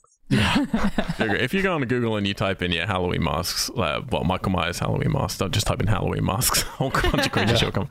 Yeah, there are some hilarious looks, some Yeah. brilliant looks. yeah. Oh, so I forgot to say for like my favorite death too. I liked season of the witch death with the the family in that room because that was just Yeah, just that was really crazy. cool. That was probably the best part of that whole Oh film. yeah, yeah, me. yeah. Like with the kids, With like the yeah, snakes melding and everything. Yeah, so awesome, so disgusting. Okay, so we get a lot of opening pumpkins in the Halloween movies. First one's got one, second one's got one, Uh, third one has one fourth one, I think, has one sixth one definitely has like the slashy, slashy, you know, intercut pumpkins. Yeah. They bring it back in 2018. Rob Zombie doesn't do anything with it, sadly. But lots of opening pumpkins. What are people's favorites? I have to say, I have a little soft spot for for Season of the Witch, the digital one. Yeah, I before was you see say what that. it is. Because it was just It's so definitely different. the funniest one for me. yeah. It's kind of stuff, but I think it's actually really stylish how the digital lines are going across as the credits are happening. It's just once you see what it is, it looks stupid. But Yeah. when you got up close, it's pretty cool. My favorite, though, actually, and I don't know how they did it. I know some people are saying it's CGI, but I don't think David Gordon Green would do it that way. Uh, is the new Halloween? I think the reverse. Yeah, it's a time lapse. brilliant. It's a it was a reverse A time reverse lapse. time yeah, that's what it looked like to me. And there's some people saying it's CGI because you wouldn't film for that long. It's like it wouldn't take that long. A pumpkin, if you put it in a hot condition, 24 hours. Yeah, people it's- time lapse de- decomposing things all the time. I know. So like like an apple, and then you watch or you watch uh, bugs eat something. It's like, oh, what? That's a CGI ant devouring something. It's like, dude, no. People are stupid. Yeah, I, I love it. I love it. I think it's it's not only a great visual, but it's a metaphor for the rest of the movie, and I think that's the only time that really happens. Yeah. So I really love it. I'm on the same boat as you, so uh, my answer's already been done. Awesome. I am experiencing lots of patterns of my favorite things being from the first film and this most recent one. Because I agree, I really like the deflated pumpkin slowly blowing back up to its full young bulbous shape. But I really, my favorite, I think, is the first one, just because once you're zoomed in, it's still, and again, I don't know if this is on purpose. I think we talked about it briefly, that it looks like Michael Myers holding a knife when you're like really, Mm. really zoomed in on the nose and one of the eyes. One of the eyes Mhm. looks like his mask with like a little knife. I like it. Nice. Katie? Yeah, I'm the same. I did find And same with the first one or with I the new like one? the first and then the new one, the 2018 one. But I did find some things that I might have liked about the intro to the season of the witch.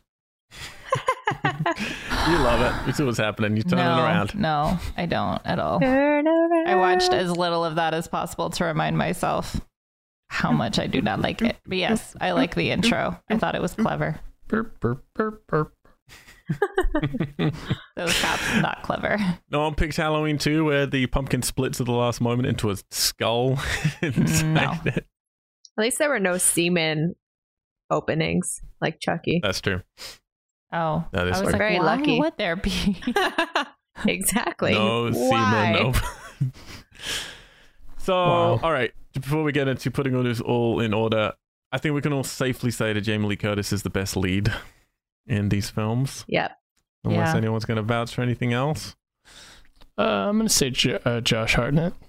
Josh Hartnett. I know. I was thinking with H2O, it's like, I mean, she's the lead, but there are other leads, but I don't really know who you'd count as the other lead Yeah. in H2O. Probably Josh Hartnett. yeah, it would have to be Josh Hartnett.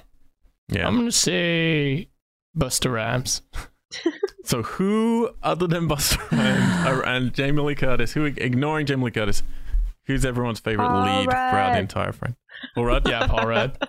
Danielle Harris. He's one of mine. Yeah, I have Danielle Harris and Paul Rudd written down, and then my note below it is that they're my favorites for very, very different reasons. I was gonna say, like, you love Paul Rudd I because it's think Paul that's Rudd, but clear. he's terrible. He's really bad. exactly. But God bless him, he looks like you know an actor who's like, I've got a lead role. yeah, I'm so I love excited. it. It's It's his little Paul giving Rudd everything. smirk and then his little run. Come on. Oh, He's the only brilliant. thing that Paul makes that Ruddy. film So watchable. entertaining. My my favorite lead, other than Jamie Lee Curtis, is uh, the people that play the Shape. Ah, oh, very nice. Look very at nice. you. Yeah. Who Kiss plays ass. the shape? Justin, the best. You've got what's his name, uh, Warlock, Dick Yeah, Nick Warlock. Castle. Dick, good old Dicky boy. I have to say with Danielle Harris, uh, for me, there's a caveat of only in part four. Like in part five, Yeah. she does a good Yeah, job. yeah, yeah. Well, actually, to be fair, she's still great in part five, but it's just pfft, fuck. Yeah. it's hard to get positive.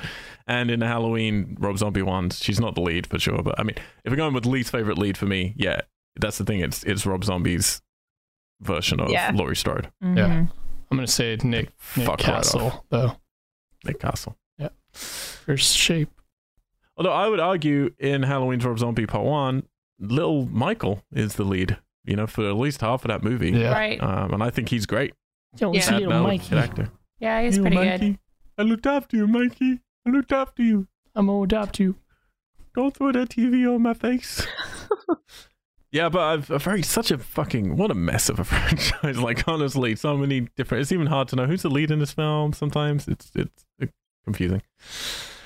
Which leads us perfectly onto trying to rank these movies. I'm genuinely fascinated because I think yeah we're we're correlating on a couple of things for sure. So I think you know our top three are at least going to have two movies that are the same for probably all of us. Uh, maybe who knows? But I've been looking at all these lists online from people again. Like we're on tour right now. If you want to come say hello, I'm in Ithaca. We're showing our film Starfish here, and I'm talking to all these horror fans who do podcasts or do reviews or are just very passionate or make movies. Everybody's list is radically different for the Halloween franchise. Like everyone I'm seeing on Twitter who's putting them up now because of the new movie. It's like Jesus. Sure, the first Halloween is always up there somewhere near the top, you know, in the first two, but then it's it's a hot mess.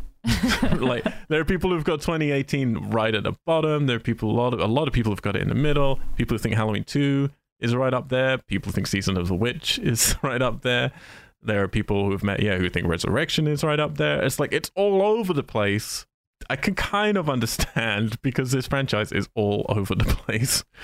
Let's start well I don't know who wants to talk. Who wants to go first? Who wants to reveal? Excellent. I'll Okay. go. start with Katie. Number So much politeness going on today. We have Season of the Witch because it fucking sucks. Number 10, we have. I'm not going to open that door of would you still give it that door if it wasn't a Halloween movie? Would it? I mean, do you still think just as a movie it's Oh, the yeah, worst it's of all not of these? It's not good. Okay, that's fair enough. Number 10, I have The Revenge of Michael Myers. How is Halloween Resurrection not the bottom two? Nine, Resurrection.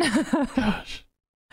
Number eight was Hey, Halloween. No, no, no, no. no. So I'm just, I'm just, I'm, I'm contextualizing this in my head. So you got Season of the Witch, then Halloween Five, and then Resurrection. What, what do you, uh, what do you like about Resurrection more than Five? I made this list already. I don't. I didn't know I'd like discuss. Okay, fine. I just do. It's better.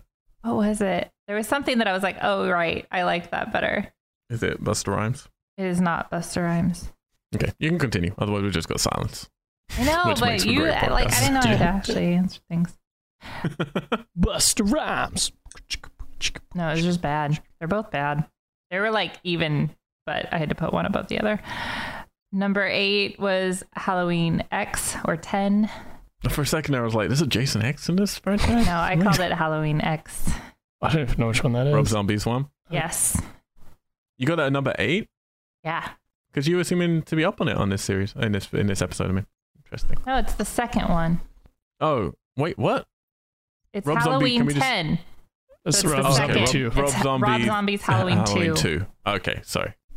See, I'm, this is so very It's confusing. so Just confusing. call, let's just call it by the by yeah by the release name with the date if RZH2. the same name. Yeah.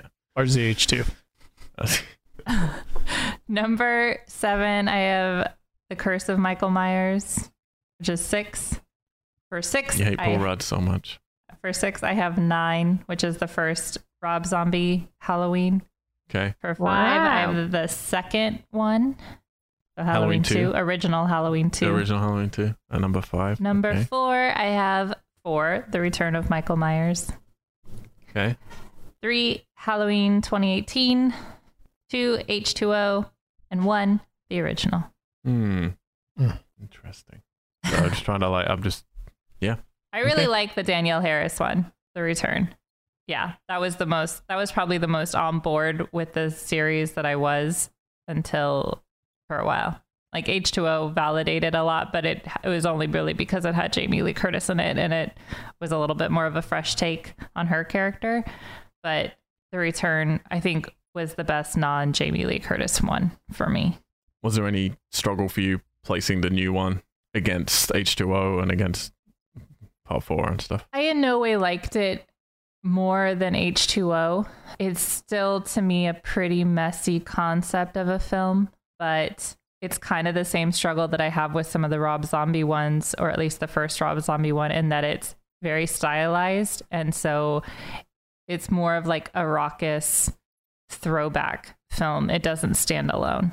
Okay. So H2O to me did something new, even though it carried on with similar characters. And then the ending of H2O is is one of my favorite things about the whole s- series. So it in no way was going to edge into my top two, but I had there were a lot of things that I liked about it, and more things that I liked about it than some of the other films. And anything that had Jamie Lee Curtis in it was immediately like up and above because she's such a stalwart and such a you know Well, you got where, where's Halloween two? That was at part number seven for you, wasn't it, or something? no Or it's five. Five. Five. Okay. So Yeah. I mean, All right. she's yes, obviously she's in the second one, but she's you. It's almost like she doesn't want to be there. Like she isn't Well, yeah, she's herself in unconscious that for one. most of it. Yeah, she doesn't do Laurie Strode things in the second one. Justin. Yep. Can you give us your list, buddy? All right. So from worst to best, uh, first Halloween. I'm just kidding. Uh, number eleven is gonna be. Oh, it was a close, but I'm gonna have to go with Halloween Resurrection. Definitely. Explain yourself. How could this be your least favorite? I know it should be the number one. And then the second one after that, I'm gonna go with Halloween: The Revenge of Michael Myers mm-hmm. because yeah, I just didn't. I don't know the her not being able to speak and seeing Michael, and I just it just wasn't too much back and forth. I didn't really like. Then I'm gonna go with Halloween Dose, the Rob Zombie one, because I don't know, it was just kind of ridiculous, and he's like this mountain man now, and yeah, Too uh, many ponies. too many ponies. Like, come on. And then, uh, it's a toss up between Halloween: The Curse of Michael Myers or the first Rob Zombie. Hmm.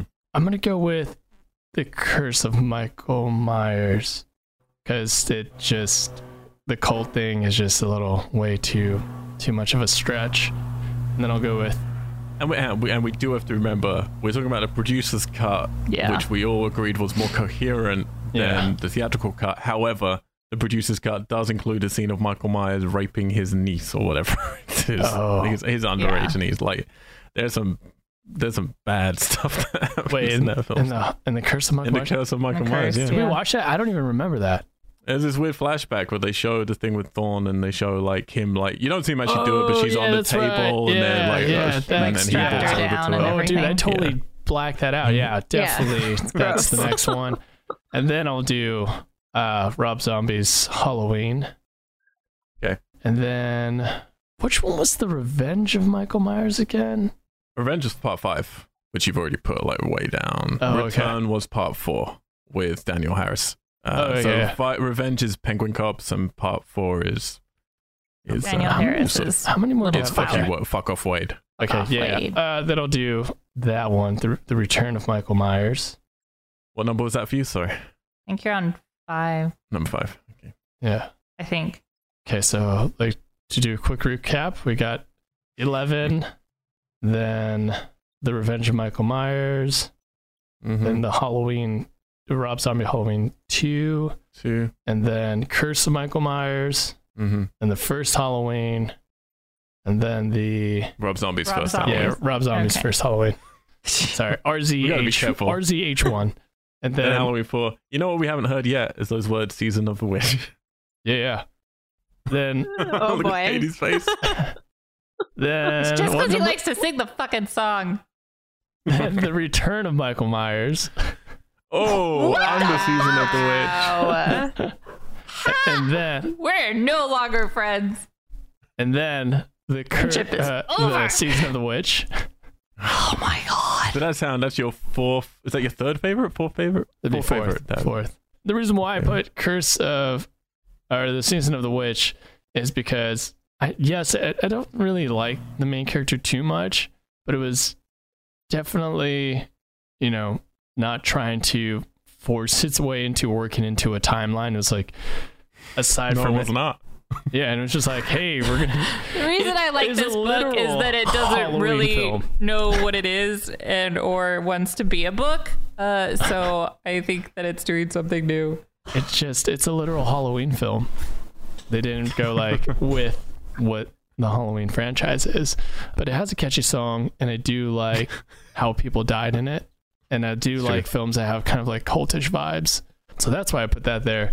And then we're going to go into H two O How dare you Hmm. put those two things next to each other?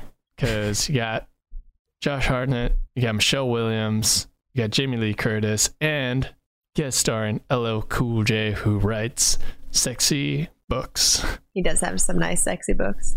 Yeah. And then I'll go with Halloween 2, and then I'll go Okay. with the newest Halloween 2018, and then the original. Interesting. Okay, so you got your top four were um, H2O, then Halloween 2, then the new one, and then the original. Why Halloween 2 above H2O? Just out of interest. Halloween 2, because I'm not challenging it. I just like No, no, I no, just no. like I'm, I'm trying to think. I think they're like really close. I like that it was, you know, like a continuation of first one. I'm trying to like remember all the pieces that I liked about it. I like having Loomis in it, and this is the one where they they end with the the explosion, right? Yeah, Yeah, the big, the big, uh, the old let's turn on all the gas in this room, and Yeah. then somehow everybody walks out alive. Entertaining. I, I liked her her panic through it. It was a little bit sloppy in some parts, but I don't know. The people, the nurses in it were stupid, like slipping on blood, and the hospital always seemed empty. But I just didn't like in H2O how it's just like straight up shot LL Cool Cool J, and there's like, and that guy was Mhm. like, hey, yeah, like this count. I don't know who he was. He was just like hooking up with, you know, Josh Hartnett's mom. He was like, Yeah, oh, he was her boyfriend. Yeah, yeah. And then she was telling him that information, she's like, I got to tell you a secret. He's like, mm, I don't know. Just kind of irritated me. okay. I love your reasons why you like or Yeah. don't like something. I don't makes you know. happy. That- There was like, it just had like a Scream vibe. It was really close to Scream. Didn't Mhm. there was a person who worked on it, I believe, that worked on Scream. Kinda Yeah. awesome. Dude, no, people. I mean, some people hate that movie. That's honestly why I just want you to be that voice if, Oh, if you're placing it below I just liked how what's her name? Like how some people died in that, and H2O over the other ones, which was like, Okay. yeah, if your your foot got crushed and you're crawling away, I mean, Mhm. You pretty much would just end up as a jack o' lantern. All right. Allie, what's your list? Okay. Before I say it, I would like Oh boy. to explain that Oh boy. my what? You invited me on this podcast. you asked me to be here. The place of vote. I mean, every time we make this these lists, I feel like it's always the easiest to choose your top two or top three and your bottom two, bottom three. Mm-hmm. And that was the case with this. But I like the hardest part this time was actually the middle for me. And it wasn't because it's like c- close ties. It was more because I was like on number five and writing down the movie and being like, this movie's not good enough to be in my top five. I don't like this movie. But then looking at the rest and being like, oh, but those are worse. So the hardest part for me was that I mean there's a lot of movies in here and the majority of them I think are bad. And so the like the hardest thing was like writing in like top 4 and being like this is a bad movie why would this be number 4? But it's just because there's so many. And that's not to say that the top 3 the top 3 I really like. So those are good. Okay. So I don't want people to be too upset and I don't want to make anybody cry because I know this franchise is very special to a lot of people. Your list. Resurrection. But my yeah, my overall opinion is that the majority of these movies I'm really not a fan of. So, number 11, I have Halloween 2, 2009, so Rob Zombie. Okay. Um number 10, Season of the Witch. I at first I thought you were making the penguin noise. I was like, "No, that's a different movie." No. Not different. Similar. Just sped up and slowed down. Kind of the same sounds. Number 9, I have The Other Rob Zombie, Halloween from 2007. Ooh. Oh shit! Hates Rob Zombie. well, the issue with this is I realize not only am I the out, odd one out usually in these franchises, having not seen most of them, but I think I watching horror, I look, I still am looking for what I look for in other films, which is developed characters, people that I like, and I'm more focused on the story and the narrative Good luck. versus like cool kills. The kills don't really excite me all that much. It was the only one that gave you what you wanted, which was young, you know, Michael Myers. Yeah, but every time I his ask for that in a horror franchise, they do a shitty job. They don't do like the nice, Careful quiet version wish that I for. want. It was also the only one where, you know, fathers want to skull fuck their mothers for talking back to them at breakfast. Yeah, I just Yeah. all of the dialogue and the characters in the in Rob Zombies are just horrific. So that bothers me more than like the like yeah they had they had Wow. cool kills but that's I don't that doesn't excite me that much which again maybe I shouldn't be watching these horror slasher movies because You're welcome. the world of people who love these movies that's what they look for and that's why they have this no, huge no, but this is the thing. Again, with this franchise, this is what I mean. It's like there are people who fucking hate. There are whole theses out and not well written about why Rob Zombie ruined everything. You know, because they hate him. They hate him so much, and they don't see any worth in what he's done. Okay, so I, then I'm not happy that. alone. And Oh, I just want to read the H2O thesis that's just screen. titled "How Rob Zombie Ruined Halloween." it's just, it's terrible. It's just like people are very angry about a lot of stuff in this franchise. So I'm glad we're all echoing some of those thoughts. Okay. Um. So then at number eight, I have Resurrection. Number That's a solid seven. I have Halloween two from eighty one. Uh huh. Uh huh. Number Okay. six, I have The Curse of Michael Myers, the sixth one. Number five, I have The Revenge of Michael Myers, fifth one. Holy shit! So my That's actually actually four four well, that's what I'm saying is I was writing five and I was like, this doesn't deserve to be here. But then I liked all the other ones less. So I was like, well, fuck Wow. me. Fuck me, I guess. I guess I'll put it there. I can just imagine Allie getting drunk and like trying to get through this list. And It she's was like, "Well, hard." Fuck me, I guess. So then number That's- four, wow. yeah, four. My number in my list, four, five, and six are actually the trilogy four, five, and six. So they Got match it. that order. So the fourth one is the Return of Michael Myers, the fourth movie. Uh-huh. And then my top three, at three, I have H2O, 20 years later. Interesting. My second one is Halloween 2018. And then the first being the original in 1978. Okay. So two and three. Halloween and H2O. I I love the ending in H2O a lot more than I love the ending in 2018's Halloween. Yeah. But I liked the majority, like the center bits of the film of Halloween 2018 more than I enjoyed them in H2O, if that makes sense. Mhm. It makes sense. So yeah. Well, I mean, yeah, we're my- echoing a lot in those top sort of four films. Yeah. Your the rest of your list is vastly different. Like five in the middle, Rob Zombie's Halloween right at the bottom. well, that's why I'm like, it doesn't deserve to be there, but the other ones also deserve to be at the bottom. Interesting. Yeah, as the big Halloween fan, and again, for those of you just joining for the wrap up, like this was Michael Myers was like my boy. He was what got me into slasher films, and I used to watch all these films again and again and again as a late teenager, early twenties, and then coming back to them now, it's been a real surprise. 'cause I was so excited to do this franchise. Like you say, it's been a surprise to find out. Oh, most of these are really bad. Um, but what's been more upsetting is because that's true of many. Like I don't think that mo- nearly all the Friday Thirteenth films are bad. Uh, nearly all the Texas Chainsaw Massacre films are bad. But what I'm hoping for is Not the that they're interesting. Hellraisers. Those are all amazing. Yeah, they're all They're all great. perfect. they are. But yeah, yeah, there's not a seminal Hellraiser film. Spoilers for that franchise. I don't think there's not a seminal Friday the Thirteenth film. But I love Friday the Thirteenth, and I think that's the thing. Is like I'm hoping they're going to be interesting. And I think actually the biggest damning thing against this franchise for me is that not much of it is interesting enough. Like there aren't enough interesting voices mixing stuff up. And when I look at it now, sure, there's some different styles going on here, but it's hard to know what to do with Michael Myers, and they don't do enough that's sort of bold and fun with him. And that's the real disappointment that I've taken away. I still have fun going through these films with you. And I do still, the way I've kind of like done my list is from what I like as a film, what I would recommend to other people, and also just what I'd go back to. Again, you know, when I'm getting to the shitty ones, that's what I look at. It's like, would I rather rewatch that or rewatch this? You know? So right at the bottom of my list is actually Halloween 5, The Revenge of Michael Myers.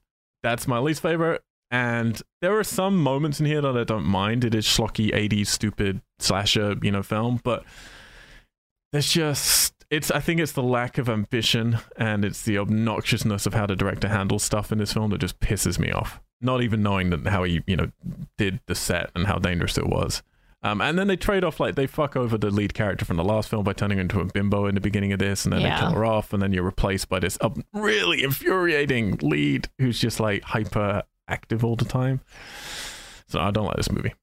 Uh, my next least favorite is H2, Rob Zombie's Halloween 2. This one I'm only placing above that because it's a hard one for me to do because I used to I thought it would be higher, but I think it's terrible and I think it looks terrible. And that he spent 15 million dollars on this, I think is just disgraceful. However, it has bold vision, like it has vision, and I respect that in any film. So I, you know, I think it's got more vision than nearly every film on this list, which I respect Rob Zombie for. I just don't like the vision. So I mean, if you like the vision, then this could be way high on your list, and I, you know, can understand that. It's just not for me. Halloween Resurrection is my next one, and these bottom three were really hard to put in order. Halloween Resurrection, I think, is objectively worse than Rob Zombie's Halloween 2. And I think it's worse than Revenge of Mike Myers in most ways. But if I had to go back and watch one of these three, I'd probably watch this one because it's so bad, it actually does start to fall into its kind of fun with the right group of people. I didn't find it fun watching it on my own, but it's so stupid. Like the webcam stuff is so fucking stupid. Busta Rhymes makes me angry. the opening bit just is such a disgraceful way to end Jamie Lee Curtis's role in the films up to that point. But you know, Jamie Lee Curtis is in it, and that's at least some fun to watch. And and it adds a little bit of production value there in places, and uh, like it's really terrible. The ending is terrible as well, which upsets me. But I would probably re- rewatch it over the other two. Then we get into ones that I think there's some some merit to somewhere. So then my next one is Season of the Witch. It's obviously not a Halloween film, so I'm not even going to talk about it like it is. But talking about it for what it is, yeah, again, this is midnight stupid. Like if you just want a trashy movie with some friends, I can see there being fun to this movie. There's plenty to laugh at in this movie, which you know is more than I can say for many of the films in this list. Next up is The Curse of Michael Myers, producer's cut. I was surprised by how much I didn't hate this movie when we went back to watch it. It's really stupid. The producer's cut actually makes it stupider in some ways, but it's at least coherent, which the theatrical version is not, or vaguely coherent. Uh, as much as Pebbles stopping people can be coherent. There are some icky moments, yeah, like the Michael Myers with his niece thing and stuff, but Michael Myers looks pretty cool in this one, actually. Some of the kills are pretty cool. Paul Rudd's a whole bunch of fun. you get stupid bits like the little girl, like, why is it raining red? like under the tree. I, I kind of, I don't know. I kind of find some merit in this movie now, and it looks okay. There's some production value there. Then Halloween 2, the original. Uh, it's fine. It's not as much fun as I thought it was. It's very disposable. And I was just reading an article, which I 100% agree with, is if you want the best Halloween 2, then go watch Cold Prey 2. It's a great Norwegian slasher films. Cold Prey is incredible, and Cold Prey 2, they follow on in Halloween tradition by setting it in a hospital, and it's everything that this film should be. What number on your list is that? That is six. Okay. Number six, Halloween 2. Number five is Halloween 4, The Return of Michael Myers. I think this is a totally. This is when I think of the 80s and I think of slasher movies, this is one of those movies that I think of as it's just a really solid 80s slasher movie. It does all the tropes you think it should, although it spins it a little bit by having a kid in the lead. Um, and I think Danny Harris is great. It doesn't do anything that bold, it doesn't do anything that exciting. Michael Myers, unfortunately, looks really stupid in it, which is a real shame. But it's a really just it's just a decent solid movie you know and if you like the first two then i think this is one that you'll get something out of because it's very much in that vein then in my top four number four is rob zombie's halloween the stuff i hate about this movie i find abhorrent and that is script stuff and it's how he writes character stuff particularly. This particularly is with your number grown-ups. four. my number four is ha- rob zombie's halloween Interesting. that interesting all right But the body's at the But it's- floor. is that higher than you thought it'd be or lower Yeah, which higher. higher oh, okay. I say it's lower. I'm just kidding. the stuff I like in Rob Zombie's Halloween, I love. Like I really love. Like I think it's shot beautifully. I think actually the little kid is fantastic. It's the only film that has some really chilling deaths in it that actually get under my skin. And I think the second half is really slick. It's just a messed up mixed movie of like this shouldn't be split in these two halves. Just do one of these two stories right. Mm-hmm. And yeah, I wish he didn't write the fucking scripts, which are terrible. But the stuff I like in it, I really love. So it's a very hard movie for me to judge. Every time I watch it, I'm like, oh, I hate that, or oh my god, actually, that's really great. So yeah, uh, this is for me. This is the right place for it to be because when I'm equating those two sides of it, this is kind of where it ends up. Right.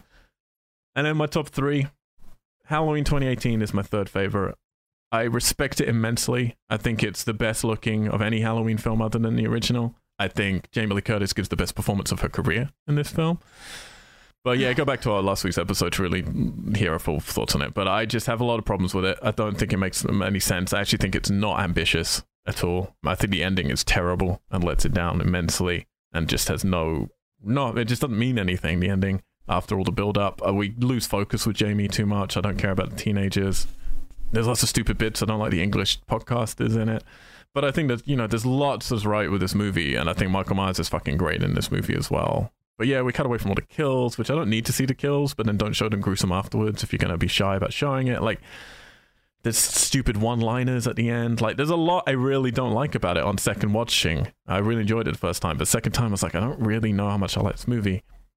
But I really respect it. I think it's trying to be a really serious story, and then it just loses focus a whole bunch. So I think its ambitions are great. And when it succeeds, it's really, really great. But for me, number two, H2O, succeeds at what it's trying to do better. Now, I do have to stipulate, I think Halloween 2018 is closer to what Jamie wants, and it's closer to what I would want, but I don't think it succeeds at it as well as H2O. H2O is just out there to be, you know, a fun Scream style movie, and for me, it's my favorite slash movie of the 90s. I prefer it to Scream. I prefer it to What We Did Last Summer. That's controversial, I know, but that's how I feel. And it's, a lot of it is because of the ending. For those 90s slasher films, you get to the end, the mask come off, it's just some teenager or some parent, and I don't care anymore. This one, the ending just gets better and better and better, and then we end on a heady high, and it's the best like high for me of the entire series is the last scene of this. This Yeah. leaves me feeling fantastic. I just really enjoy it, and as much as Jamie Lee Curtis now wants to pretend it doesn't exist, I think the scenes with her at the beginning of Halloween 2018 deal with post-traumatic stress way more seriously and way better, and then they forget all about her. And by the end, her journey didn't mean anything. Her journey in this, I think, works really well. Yeah. So I love H2O. And of course, Halloween, the original, my number one. It's a 10 out of 10 film for me. I do think it's a masterpiece. There are flaws in it, of course, and there are things that have aged a little bit, of course. But I think the filmmaking is elegant and beautiful. And the acting, for the most part, is excellent. The music is spectacular. I love this movie, and I love how it ends as well. Even if there were no sequels, this would be a great ending. It was really funny as nice. uh, we were watching these because when I watched when we watched the first one the first time, I gave it I think like an eight point five out of ten, and then as we started going through these other ones, like my my rating of it just kept going up and up and up. Yeah. 'Cause I, was I feel like that tends Oh. to happen. Never mind. It's hard with that stuff, though, because then it's like, oh, you're just judging it against the other ones. Because if you feel that's an 8.5, then maybe it was. And everything else should just be way, way below that. Well, yeah. Yeah. But I mean, I there are very few films that I've ever gone below like a 2 or a 3 cuz I mean, there are at least like good intentions usually to them.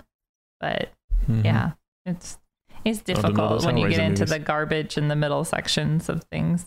It is. It is. Guys, some really mixed mixed lists there, but I think we all agreed on our top sort of three at least. You know, 2018, H2O, and Halloween Yep. are the ones that we Yeah. all seem to enjoy the A- a most. lot oh, of them actually, kind of- had Halloween 2 in there as well. Just. blended for me. I was like, uh, that person was in a bunch of them. I don't know which Mhm. one was which. Yeah, looking back, that's what I mean. It's like looking back, there's a lot of mesh that Yeah. goes on, particularly in the middle.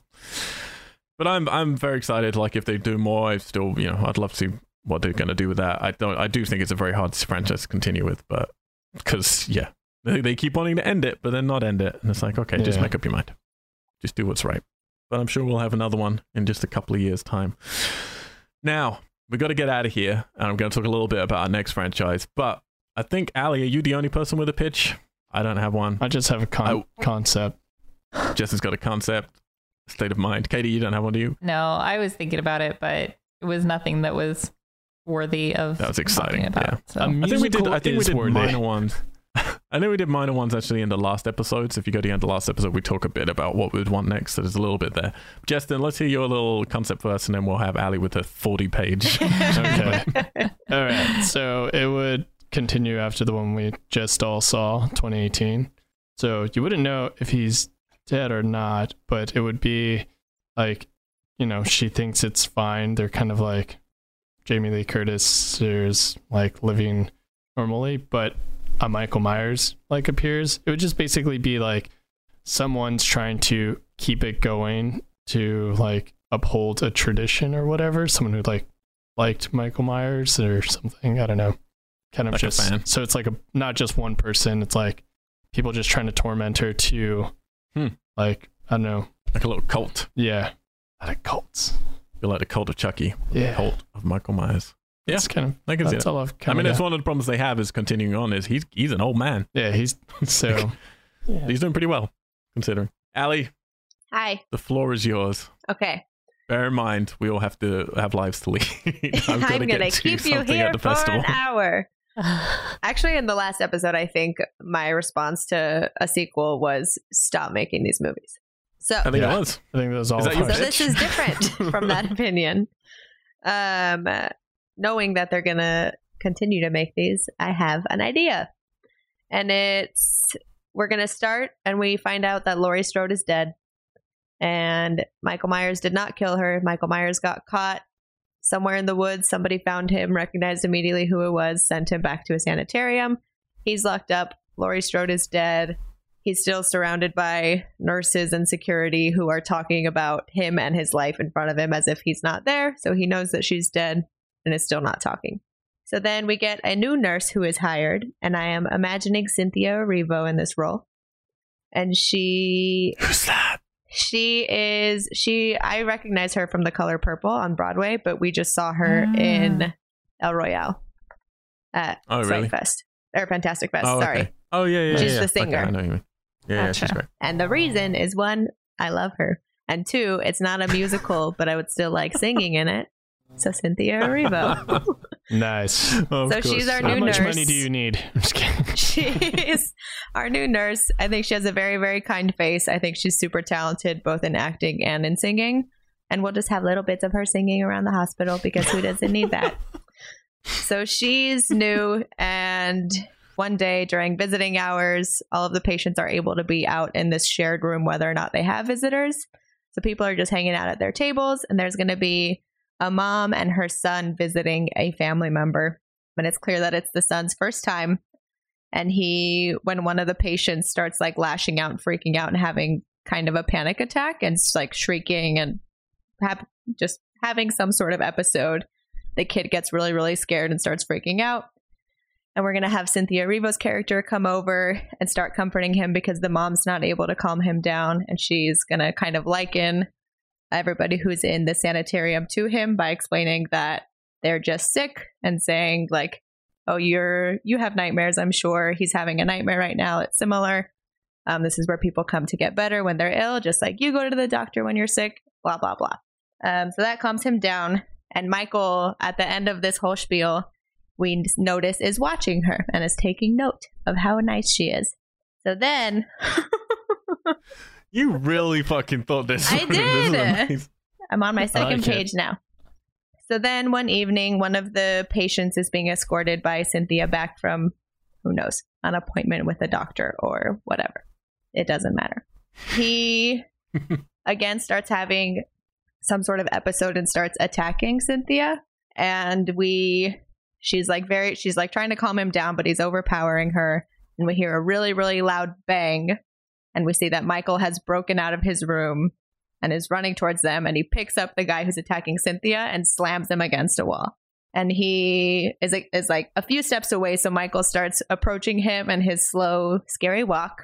Also, he doesn't have a mask on this whole time. I'm assuming that's clear if he's in a sanitarium.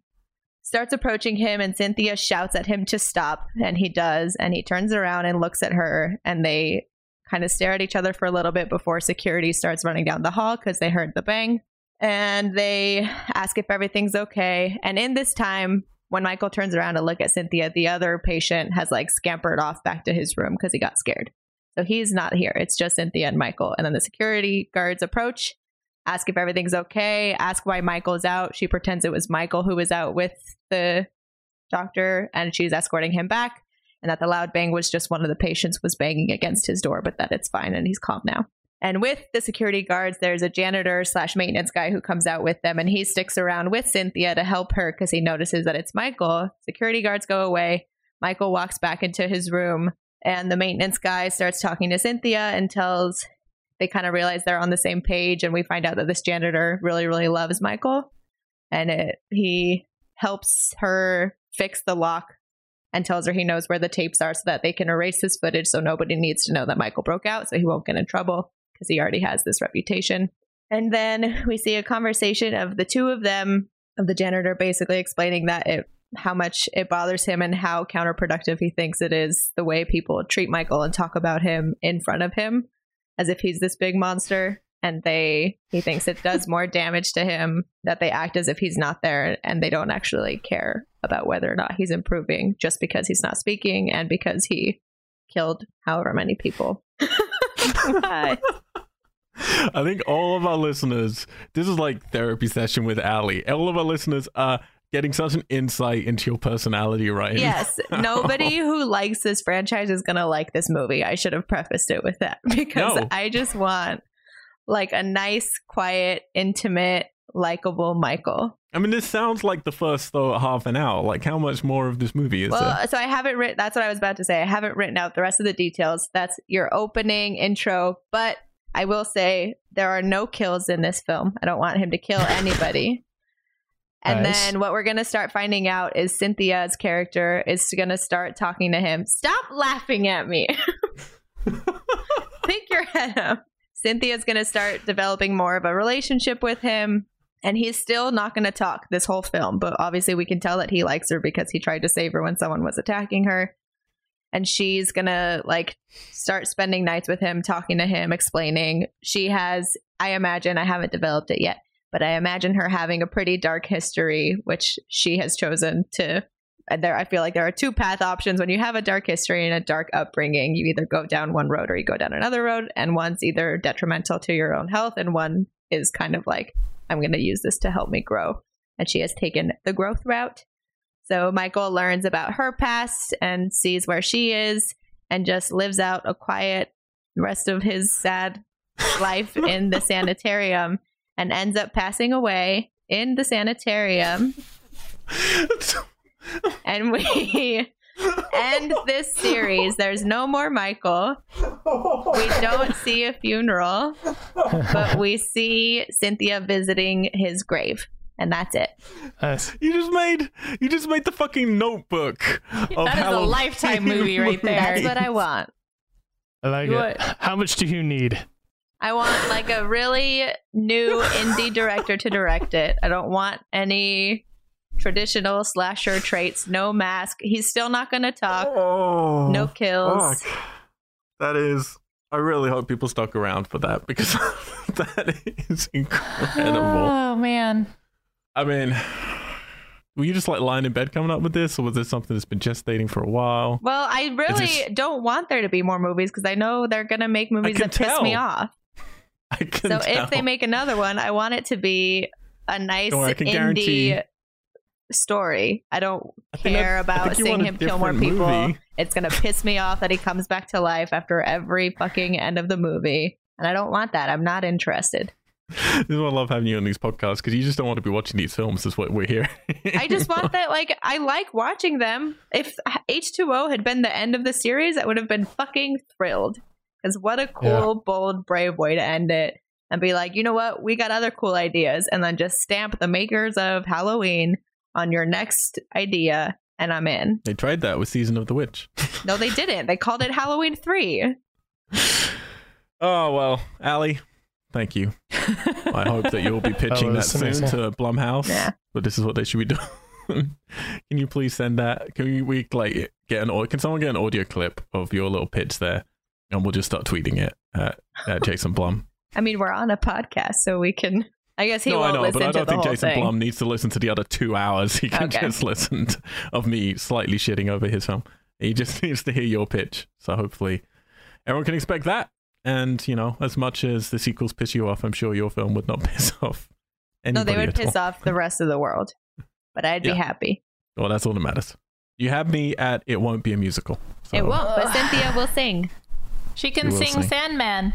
Oh, Mr. that'd be great. I would Will love she it sing if it she to him sang to help him sleep Yeah. at nighttime? While like No, That's like it's stroking not going she brow? to be weird like that. She just sings to herself. It's not Well, she could sing it like as she's walking down the halls after she's put everyone to bed. Yeah. Just for context for everyone who obviously is not seeing Ali's face, there's no irony here. This No, is I'm very serious. This is what I want. Ask David Lowery to direct it. Oh boy. We will also tweet at David Lowery. Thank I you. love you, Ali. You're great. Well, there you go, guys. That was our Halloween retrospective. Perfect way to close that out. Uh, one of our longest ones yet. It's been an interesting ride. I appreciate all of you guys for joining me. Thank you so much. And everyone who's listened throughout, we do appreciate it. You can head back to all of our previous podcasts on Texas Chainsaw Massacre, Child's Play, Nightmare on Elm Street, Hellraiser, Invasion of the Body Snatchers, Friday the 13th, The Purge. Did I say Child's Play already? Yes, I Yeah. did. What other stuff? Something else. Night, Night of Living Dead, Oh yeah. all of those films. We've done a whole bunch, and we've also done uh, Danny Boyle, weirdly, and Star Wars, uh, which is continuing. And then we have a, what used to be a weekly podcast, and now it just happens sort of sporadically. We've had a couple of new episodes going up where we talk about topical things, video games, we interview stuff, we talk about life, we talk about depression, burgers, everything. And also the process of making our own films, because we are a production company called We Are Tessellate, run out of LA, Tokyo, and London, making feature films and other projects as well. And we just had our first feature film called Starfish, which is doing the rounds. You can learn all about it by heading over to IMDb or to starfishmixtape.com. We have that handle on all the social medias, and starfishmixtape.com will then show you where you can see our film. It'll tell you where it's playing in festivals and all that fun stuff, and you can watch a little teaser, see some little little bits about it. And right now, I'm in Ithaca, so if you're anywhere near New York State, come over to Ithaca. We're playing. When are we playing? The second and time. third. Second and third of November. So if you're listening to this, do that. It We're also playing in Mobido and we're playing in some other places I've forgotten. Anyway, go to Starfish Mixtape, check it all out. You can also please do subscribe, please do rate, and you can talk to all of us personally. I'm Mr. Al White on everything. Uh, Mr. Al White on all the social medias and also on the Xbox if you want to ride some ponies in the old Red Dead or Fallout 76. Sounds great. Ali, how can people tell you that you have written the greatest Halloween movie of all time? You can find me in LA on Glendon Avenue, or you can find me on Instagram. Did you just say that? I didn't say the numbers. Glendon Avenue is a very long street.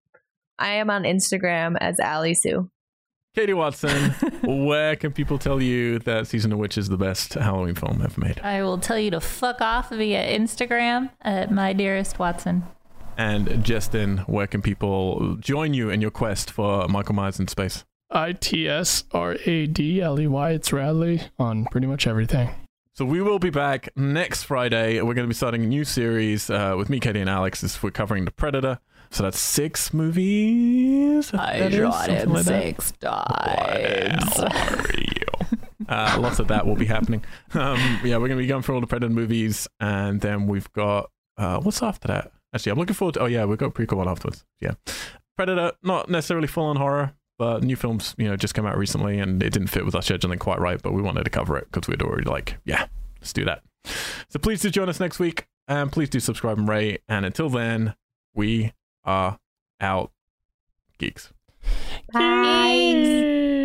Out, geeks. geeks.